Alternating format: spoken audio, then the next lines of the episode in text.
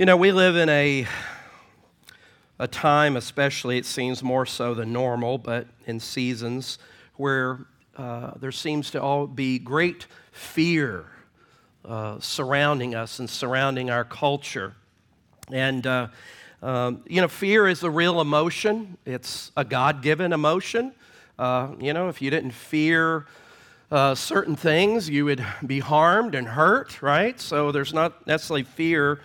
It's uh, like a lot of emotions, it's how they're, uh, they're placed in the context. But fear is a real emotion and different for each person. And uh, each of us have different uh, fears that I guess uh, whether I'm not sure who names these things, various phobias.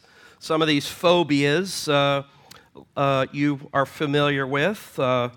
Arachnophobia, that's not a fear of traveling to Iraq, but it's arachnophobia, a fear of what? Spiders. Uh, my wife has severe arachnophobia.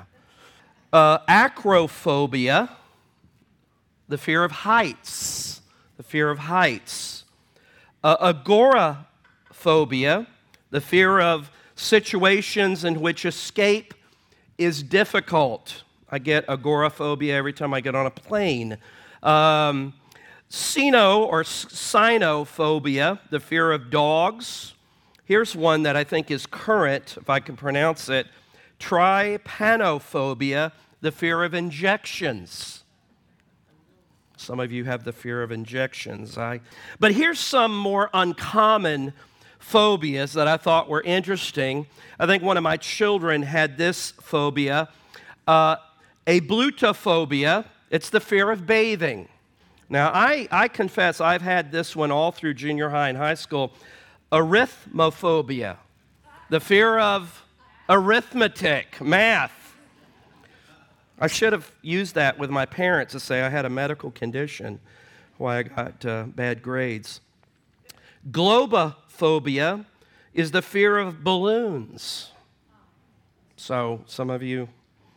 Here's one that I, I uh, uh identify with uh, clergy forgetia phobia.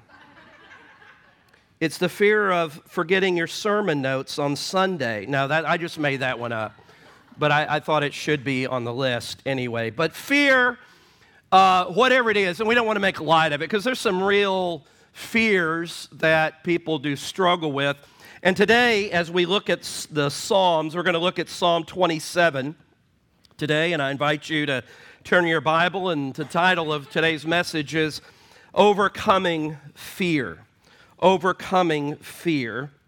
Psalm 27, Overcoming fear. David is a tremendous counselor to the believer on many things, and, and, and, fear is one that is real. And anyone who has struggled with any sort of fear, regardless of whatever it is, and as I said today, especially, we live in a time in which it seems to be heightened, uh, the various fears uh, that are around us that you know that once you kind of overcome it, it doesn't take long before it comes back in. One, one person said, you can, you can bar the door, but fear somehow finds a way through the window. And it's something that the believer uh, is encouraged to overcome the unplaced fears that at times can debilitate and uh, hinder just uh, our faith in our walk with the Lord in our day to day life. And so, Psalm 27 this morning, we're not going to read it at once here at the beginning, but we'll read it as we kind of walk through and making three observations in Psalm 27 this morning in God's Word. And I want you to notice with me these three directives that uh, from this Psalm of David in overcoming fear. Number one, the believer's affirmation in times of fear. The believer's affirmation in times of fear in verses 1 through 3 that we are encouraged to seek the Lord in times of fear or in a time of fear by affirming your faith and trust in God alone. Look with me at verses 1 through 3 of Psalm 27. The Lord is my light and my salvation. Whom shall I fear? The Lord is the stronghold of my life. Of whom shall I be afraid? When evildoers assail me to eat up my flesh, my adversaries and foes, it is they who stumble and fall. Verse 3 Though an army encamp against me, my heart shall not fear. Though war arise against me, yet I will be confident. Now, what makes this kind of interesting is the one who wrote this. This is David.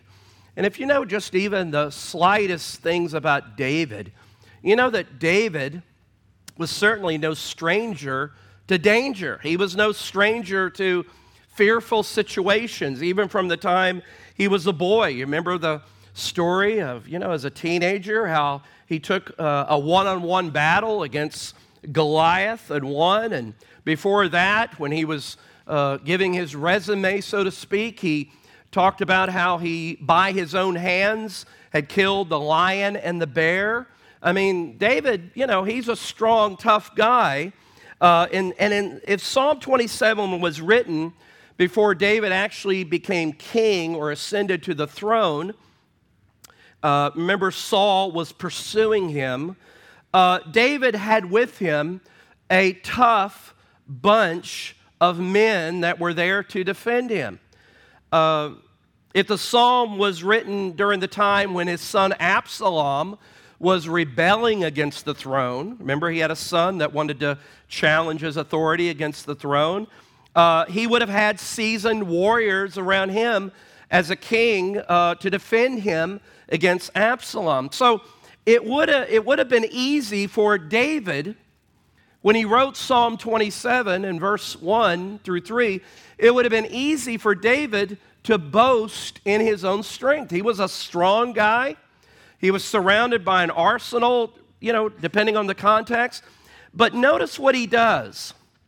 Instead, he affirms his defense, his trust is in the Lord alone. Psalm 27 1 in the New Living Translation says, The Lord or Yahweh is my light and my salvation.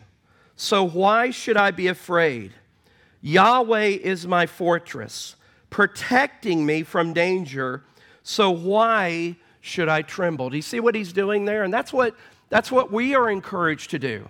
That in some of you that are gripped with fears of, again, fill in the blanks, are you affirming the Lord and the Lord's sovereignty over your life and situation? That's what David's doing here. And see, that's the reason that that's so important is because we have a tendency of self reliance, don't we? we have a tendency because of the fall that we we can just handle everything. We can take care of everything. Because of the fall, that tendency to trust in ourselves, to trust in our own ability instead of affirming, God, I trust you. Yes, this situation seems to be uh, beyond anything, but I am affirming my trust in you and you alone.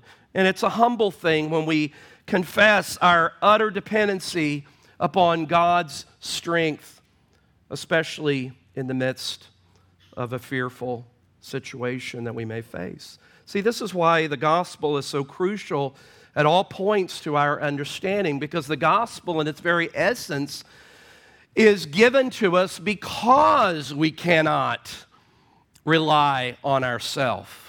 Remember Ephesians 2 8 and 9? For it is by grace that you've been saved through faith, and this is not of your own doing, it is the gift of God, not a result of works, so that no one may boast. Everything that we have, even the faith to believe, is a gift from God.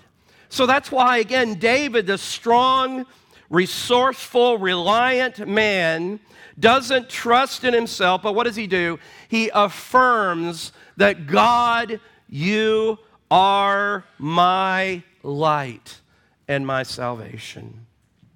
So maybe you're in a situation or an ongoing situation or maybe just the surrounding noise and issues going on in our culture, let me encourage you, first of all, to affirm that God is in control of your life.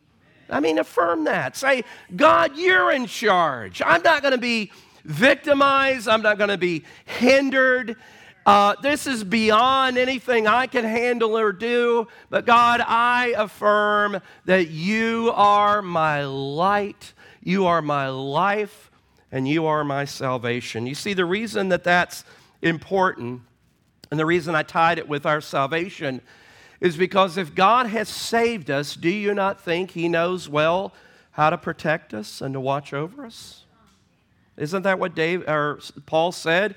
And we know in Romans 8:28, and we know that for those who love God, all things work together for good for those who are called according to his purpose. So we can affirm the goodness of God. We can affirm God in times of fear.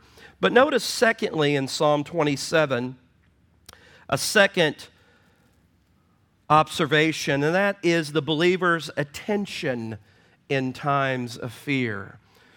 Not just our affirmation, but our attention in times of fear.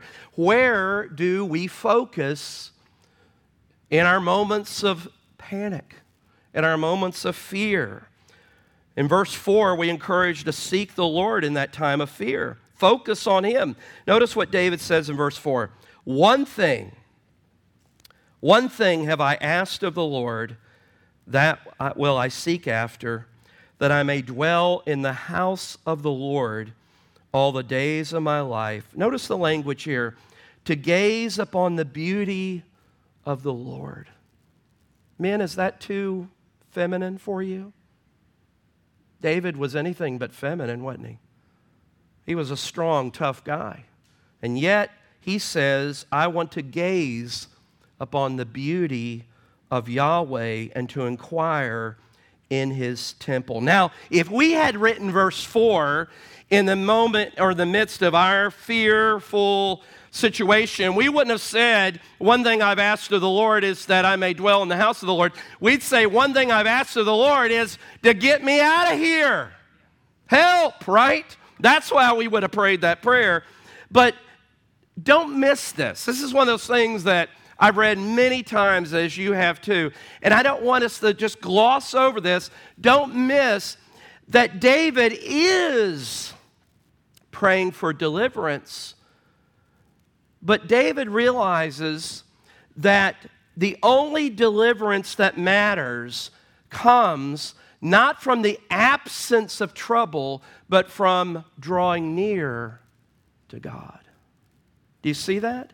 When he says that I may dwell in your house, speaking in verse 4 about the temple, the place in the, under the Old Testament setting that God's presence was known among the nation of Israel. David isn't just praying for an escape from his troubles, but listen, he is praying that in, in the midst of his fear, he's saying, God, I want a deeper experience, relationship of knowing you. That the fear, you want to hear the fear factor? The fear, David says, let that be the vehicle that drives me deeper into who you are. And that's true about any situation. God, is this going to drive me deeper into knowing you? Is this going to be the thing where I say, you know what? This is finally, God has met his match. The bill, the sickness, whatever it is, God has this, God can't handle this. Or I'm saying, God, yes, when my heart is overwhelmed, where am I going to go? I'm going to go to the rock that is higher than I. Am I going to allow the fear, the anxiety, whatever it is, to drive me deeper into God? Or am I going to allow it to drive me further away from God? I, uh, one of the lessons of getting older in life is seeing how as a Christian, let me say it this way.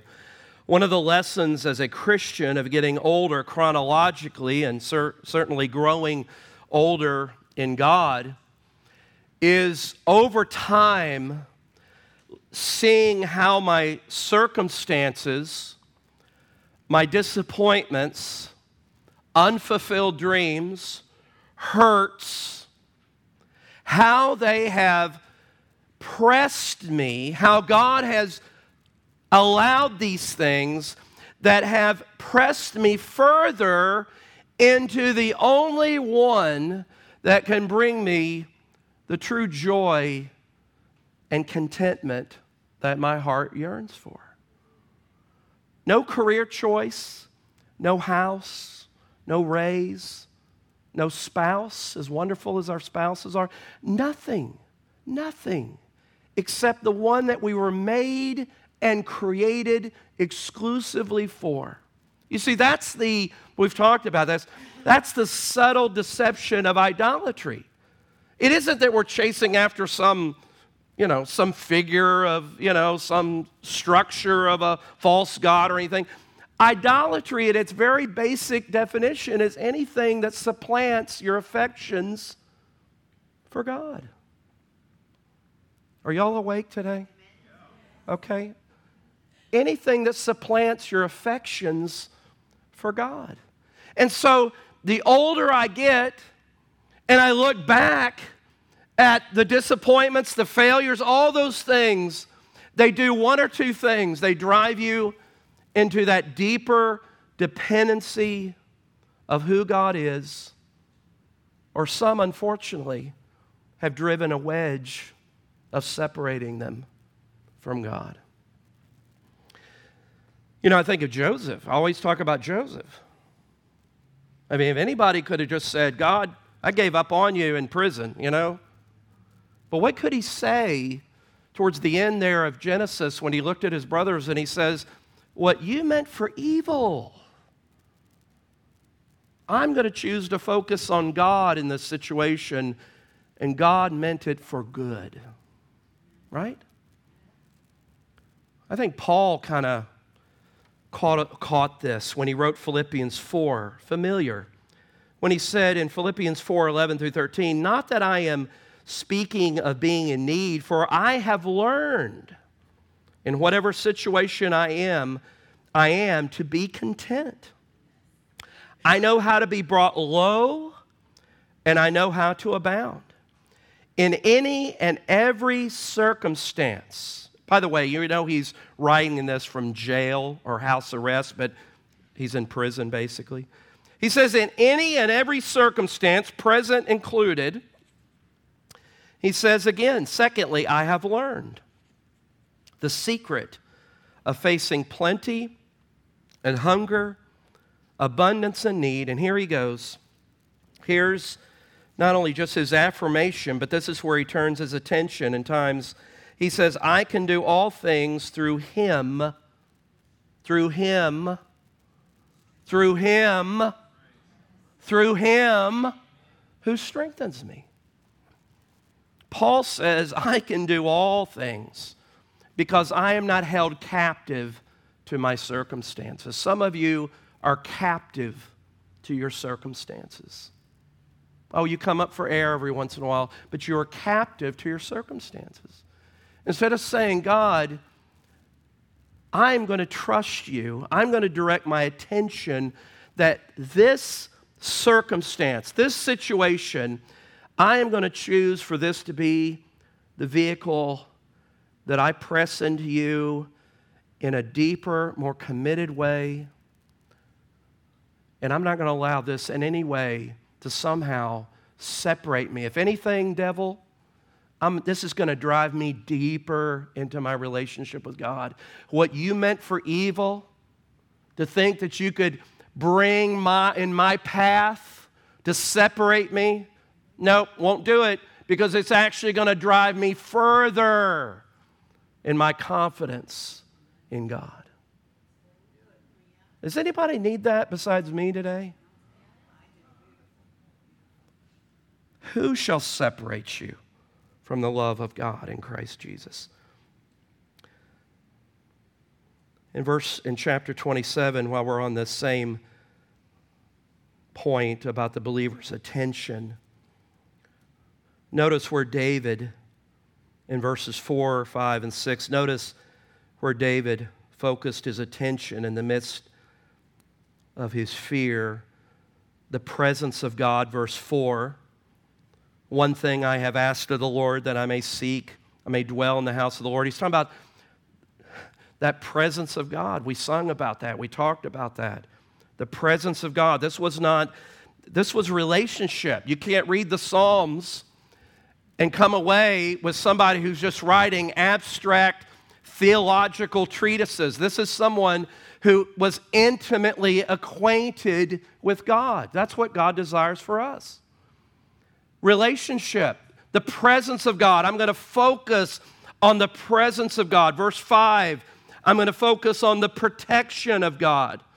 For God will hide me in his shelter in the day of trouble. We could just stop right there, couldn't we? For he will hide me in his shelter in the day of trouble. He will conceal me under the cover of his tent. He will lift me high upon a rock. And I think this is where sometimes we, we miss it. Because God's protection is not necessarily always the absence of suffering. Well, that was good, Pam. I'm going to say that again. God's protection does not mean, it can, but does not mean the absence of suffering and hardship. I mean, my goodness, pick who you want in the Bible and ask them if that's their experience. Peter, Paul. I mean, is you see, it's often what happens is that God's protection is in the midst of my suffering and trial. It's not a verdict of God's love whether I am delivered from this situation or whatever it is. No, the verdict is, has already been settled that God, the Lord, is my light and my life. Isn't that what the one psalm that we probably won't cover because it's so familiar? I just was Psalm 23. Remember in verse 4, even though I what? Walk through the valley of, sh- of the shadow of death, I will what? fear, I will fear no evil. Why? For you, you are with me. Your rod and your staff, they comfort me. David affirmed the presence of God, the protection of God, and that led verse 6 to praise to God when he said in verse 6, And now, my head shall be lifted up above my enemies all around me. And I will offer in his tent sacrifices with shouts of joy. I will sing. It's almost like, again, and we'll look at this a little later. It's like he, again, when I say he's talking to himself, I'm not talking about some psychobabble. I'm just saying he, he's, he's, he's, he's telling himself, I will sing. Not because I feel like it, you see, so many people come to church whether they feel like it. They wait until Sunday morning about 8:30, 9 o'clock to decide, do I feel like it? But instead of saying, you know what, I need to be with other brothers and sisters. I need to be in an atmosphere of worship. Can I worship at home? Yeah. Do you? Well, good, good. But that's not a substitute for the gathered community of believers. That's, that's not a substitute. We should worship whether we're in church, out, you know. But there's something about being among the corporate gathering of God's people. The Bible says, do not neglect the gathering together, the meeting together. Why? Because there's something that happens that the Holy Spirit has blessed in the church. And I'm not about the physical presence of the people that compose the church, not the building. That's just to keep the rain off our heads. It's you, the body of believers, that we come together to worship God and that we draw the encouragement and strength, not only from listening to those engaged with God, but we encourage one another when we bless and talk to each other. Encourage, hey, haven't seen you in a few weeks. How you doing? Well, you know, here's what's been going on. Oh, let me pray for you. Can I help you with that? Maybe we can get together for lunch. Maybe we can.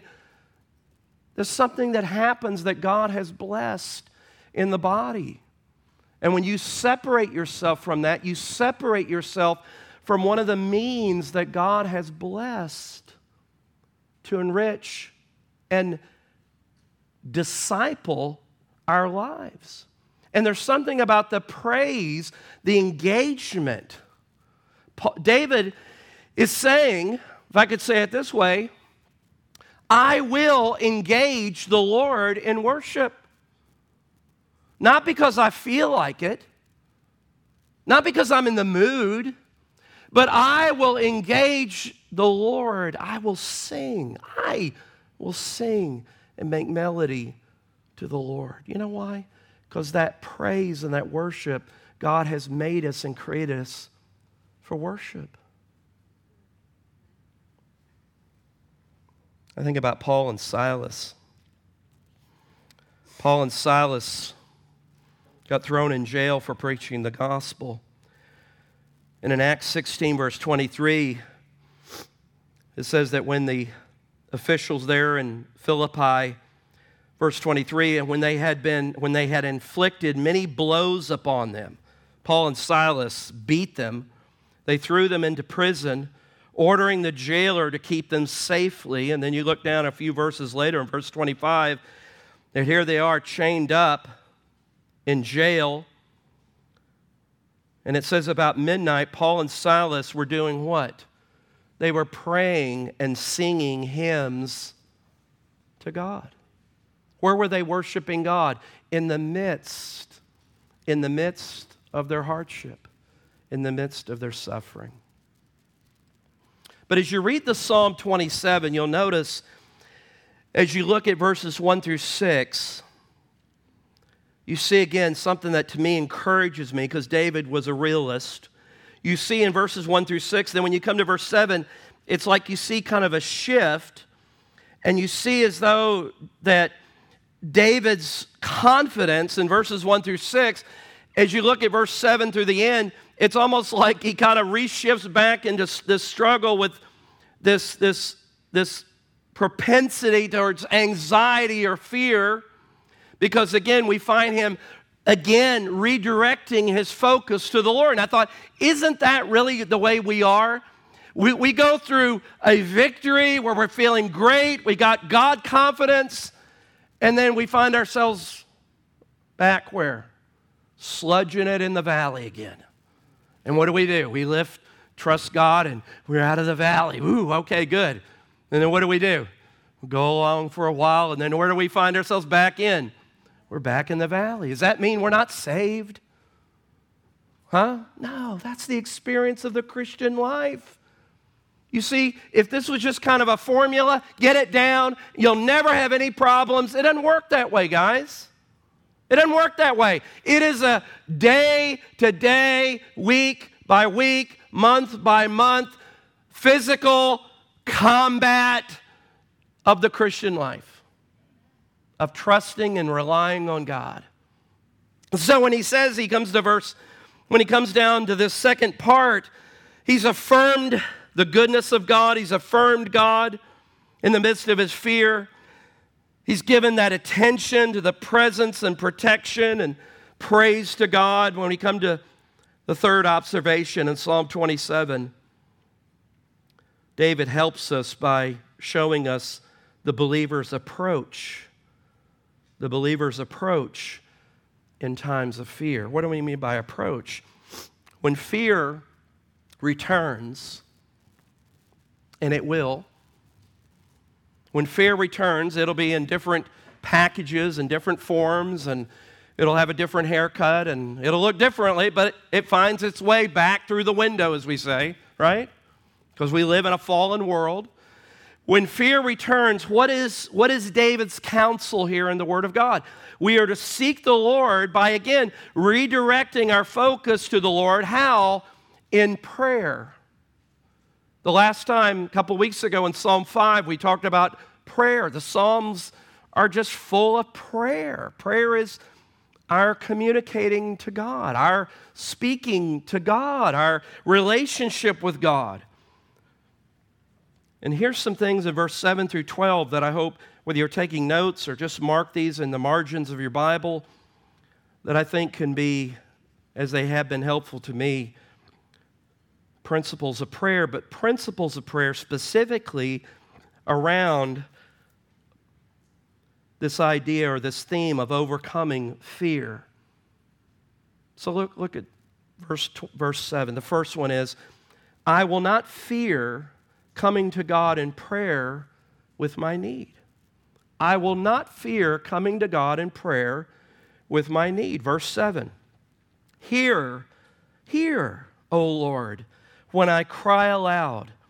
Be gracious to me and answer me. Again, total dependence. We don't have to fear that we can't bring our need before God. Sometimes we think, oh, God is just concerned about the big things. Really? Is there, any, is there really any big thing to God? Is anything a big thing to God? Really?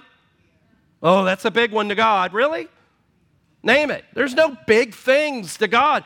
He wants us to come to Him in our, our need, and I don't have to fear coming to God as His child, as His son. I don't have to fear coming to Him with my need. David says, Hear, O Lord, when I cry aloud, be gracious to me and answer me. I don't want my children to ever fear or worry that they cannot bring their need to me, their father.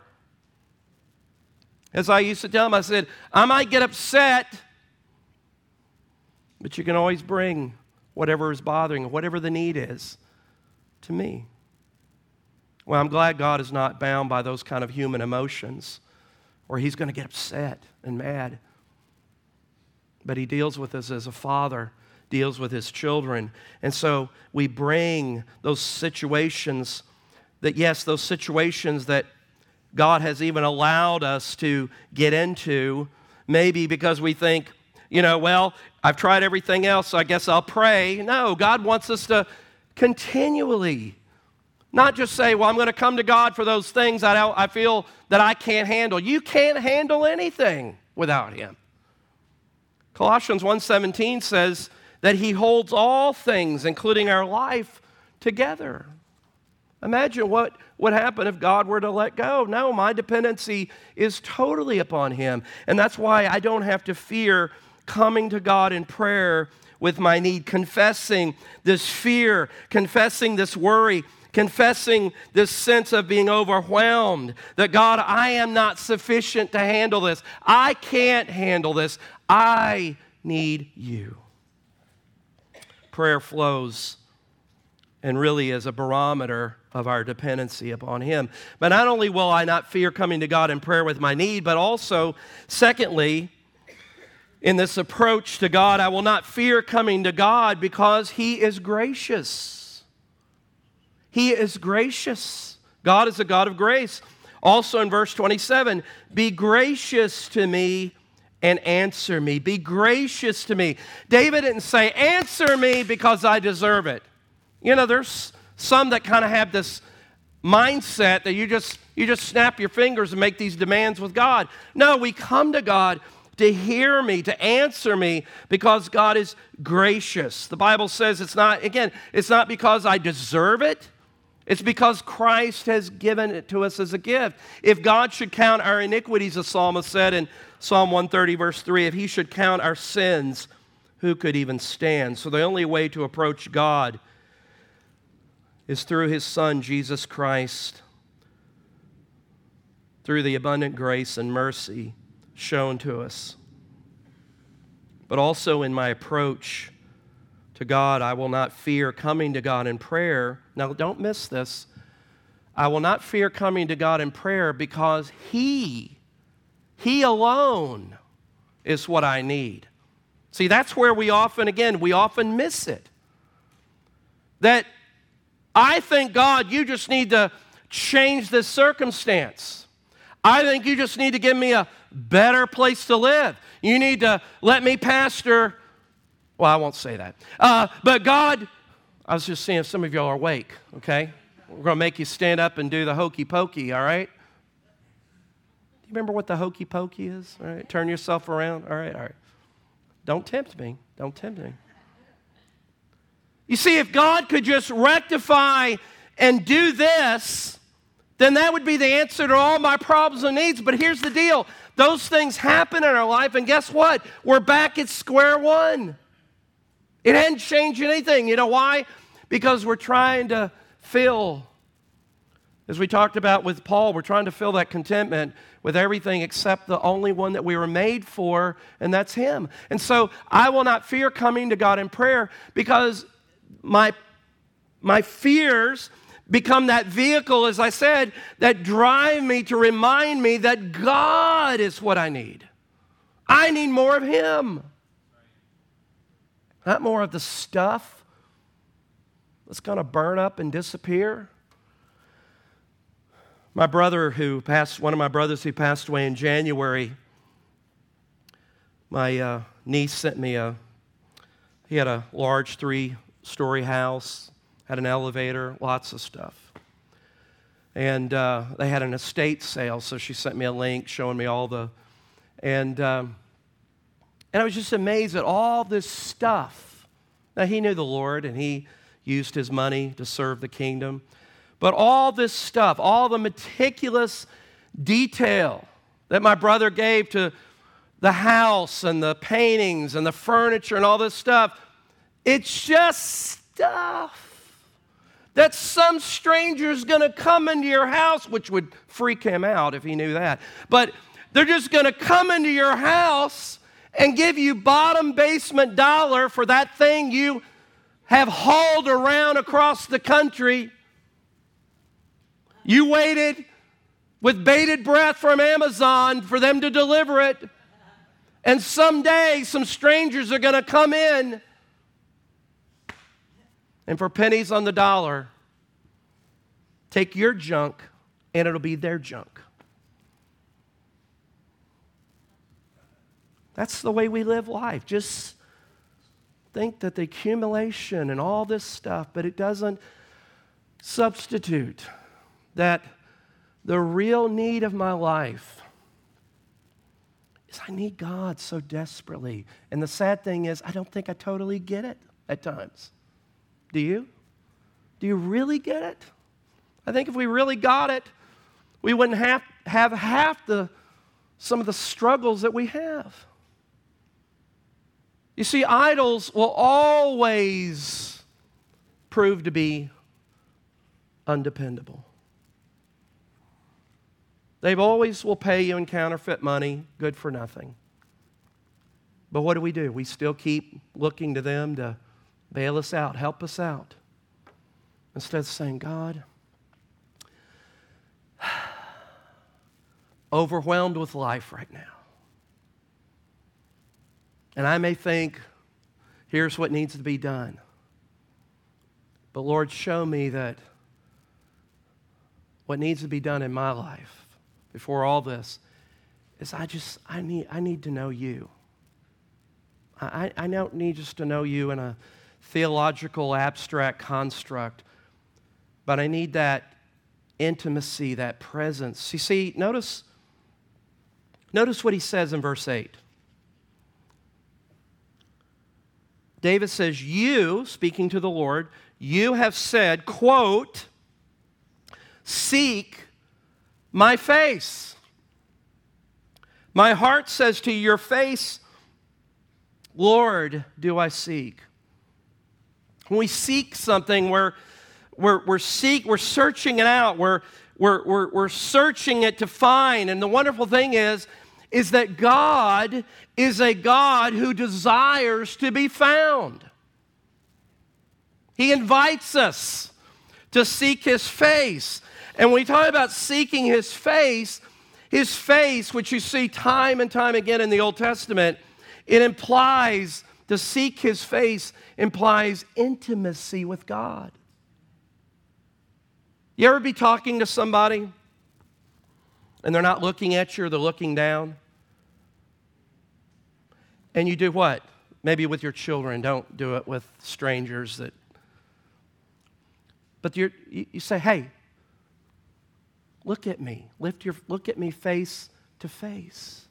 There's something personal. Have you ever, uh, some of you have gone to, and maybe this is, I'm probably confessing, not too much. You go to a marriage conference, you know, and then they, for about five minutes, want you to stare at each other's face. I hate that. That's why I don't like going to marriage conferences. Just stare at you. You know, because we'll start laughing after about 10 seconds, right?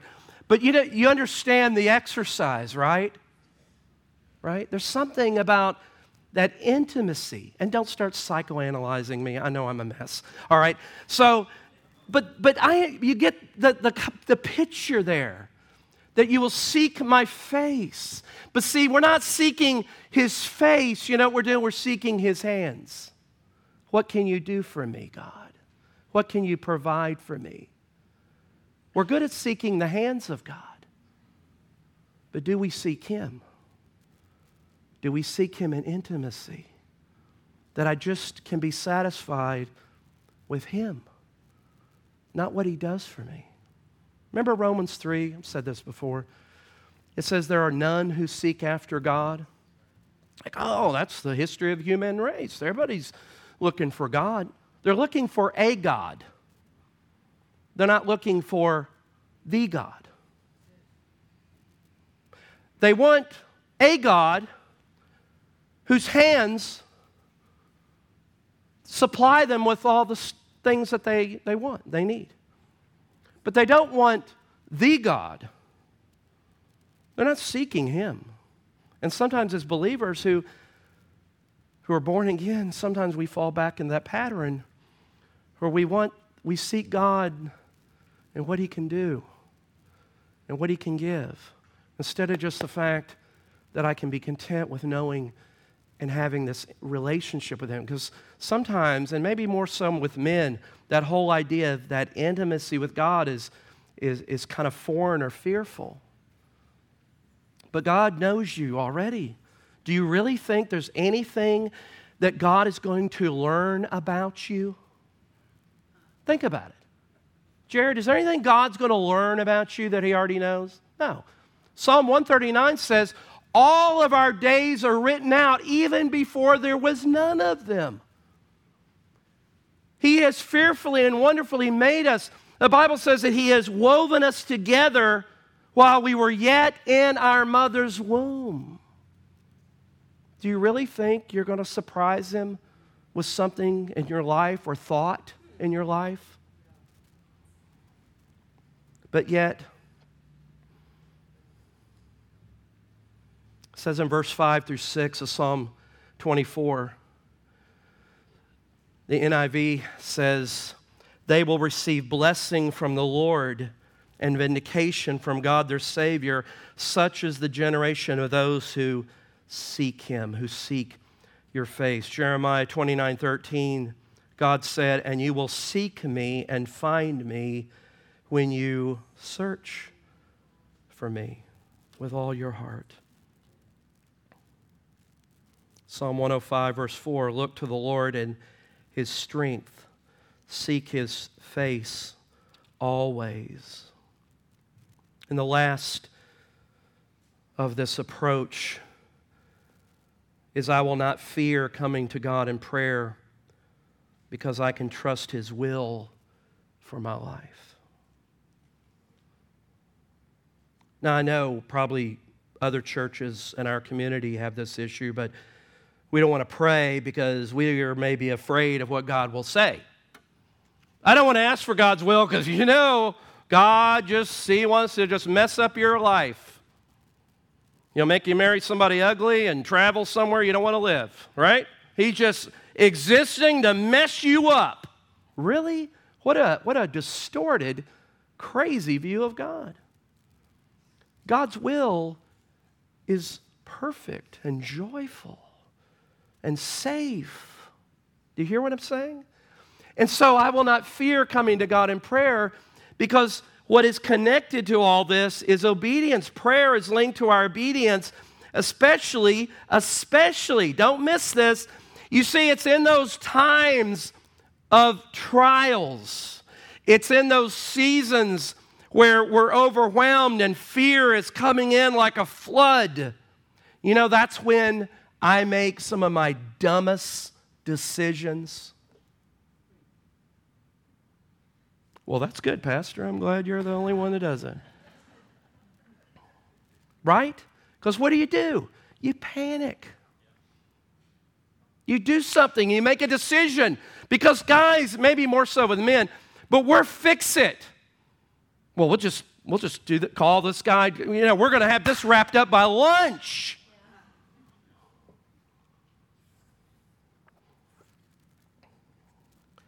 What does the psalmist say, verse 11 and 12? Psalm, David, in this thought of, I will not fear coming to God in prayer because I can trust His will for my life. He says, What? Teach me your way. Teach me your way, O Lord, and lead me on a level path because of my enemies. Give me not up to the will of my adversaries, and I would say, including me, for false witnesses have risen against me, and they breathe out violence. You see, David had a teachable heart. David was aware that it's easy to get off track, to get into a mess. When you're under attack, when you're overwhelmed by fear, it's easy to make the wrong choice, to hit the panic button, right?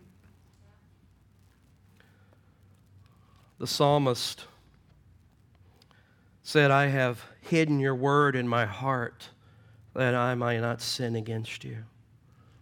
You see, that's where the value of the word of God, of knowing God, knowing God's ways, being trained in righteousness so that our thinking is held captive to the Word of God and not the circumstances. You know, I was thinking this morning as I was looking over my notes, the only time in my life, even besides the things that have happened the last few years with the uh, heart attack, was that I actually came, feared losing my life, was I was uh, in Jamaica. And at the conclusion of a mission trip there, we were there for several weeks, and we went uh, swimming out in the ocean. And a lot of the friends and people I was with, they were out on this sandbar. And so I was swimming, and, and they were like, hey, you know, they're out there on the sandbar just chilling, whatever. And uh, so I started to swim out there. And the more I swam, the further that doggone sandbar, they were pulling, that thing got further away until I was getting tired. And I was in way, way over my head. And I, for a moment, knew I was in trouble. Now, it didn't help that my mother had some bad dream before I left on this mission trip, and, and that's going, I'm like, thanks, mom, for, you know, that crazy thing, right? But I knew I was in trouble. And I knew that I was too tired because I just thought, oh, I'll just keep doing it. But you know what happened? Obviously, something happened because I'm here, right? I knew how to swim. And I knew how to get out of those situations. And you know what I did? I got on my back because I could always swim on my back. And I could relax. I calmed down and I just swam back to shore. I wasn't going out on that sandbar. But you know what I did? I relied on what I knew in the moment of panic. Because if I didn't, I probably would have drowned. But I relied on what I was taught to do. You see, situations will come What are you, are you relying on what you've been trained and know of what God says? Teach me your ways. The psalmist says in the New King James, verse 13 and 14, he says, and the reason I have the New King James is they have, and if you see this in italics in your Bible, you, your translation, uh, NIV and ASB, and it's not unusual, some of them translate them a little differently. But anytime you see something in italics, it just means it's not in the original, but the thought is in the original, at least the translators. But, it, but I thought this was, he said, the psalmist says, I would have lost heart. I would have lost heart. I would have drowned unless I had, unless I had believed that I would see the goodness of the Lord. Can you say that as your testimony? As I look back at some of those moments, I would have I would have drowned unless I knew God. Unless I had believed and relied on the unshakable truth that cannot be shaken. Listen, I was thinking about the fears that we are just inundated. I was thinking the last maybe 20 years, listen to some of these fears that were to be the end all, be, in, be all. Back in 2000, what was the big fear? Y2K. Y2K. That's going to destroy everything. Some of y'all are still eating some of that dried soybean you stocked up on. 2001, anthrax is going to kill us all. 2002, West Nile virus, that's going to do it. 2003, SARS, that's going to do it. That's going to kill us all. 2005, the bird flu is going to kill us all. 2006, E. coli, E. coli is going to kill us all. 2008, the financial collapse, that's going to do it. 2009, swine flu. Yep, there, here we go. That's it. 2012, that Mayan calendar, here we go. It predicts the world's ending. 2013, North Korea, hmm, they're going to cause World War III. 2014, Ebola virus is going to kill us all. 2015, ISIS, they're on our doorstep. They're going to kill us all. 2016, Zika virus. Remember the Zika virus? I don't. That's going to kill us all. 2020, uh, do I even need to go there? It's always something. It will always be something. But there's one thing that cannot be shaken the kingdom, the kingdom of God. You see, Jesus said it this way. We'll close with this. Seek first the kingdom of God and his righteousness. What is that? That's seeking his face, seeking him. Seek first the kingdom of God and his righteousness. And all these things, what things? Read above chapter 6 of Matthew clothing, food, all the stuff. All these things will be added unto you. I have found that instead of seeking the hand of God, His power, His strength, I seek His face, I seek His presence, and the power and the provision follow when I get that priority right.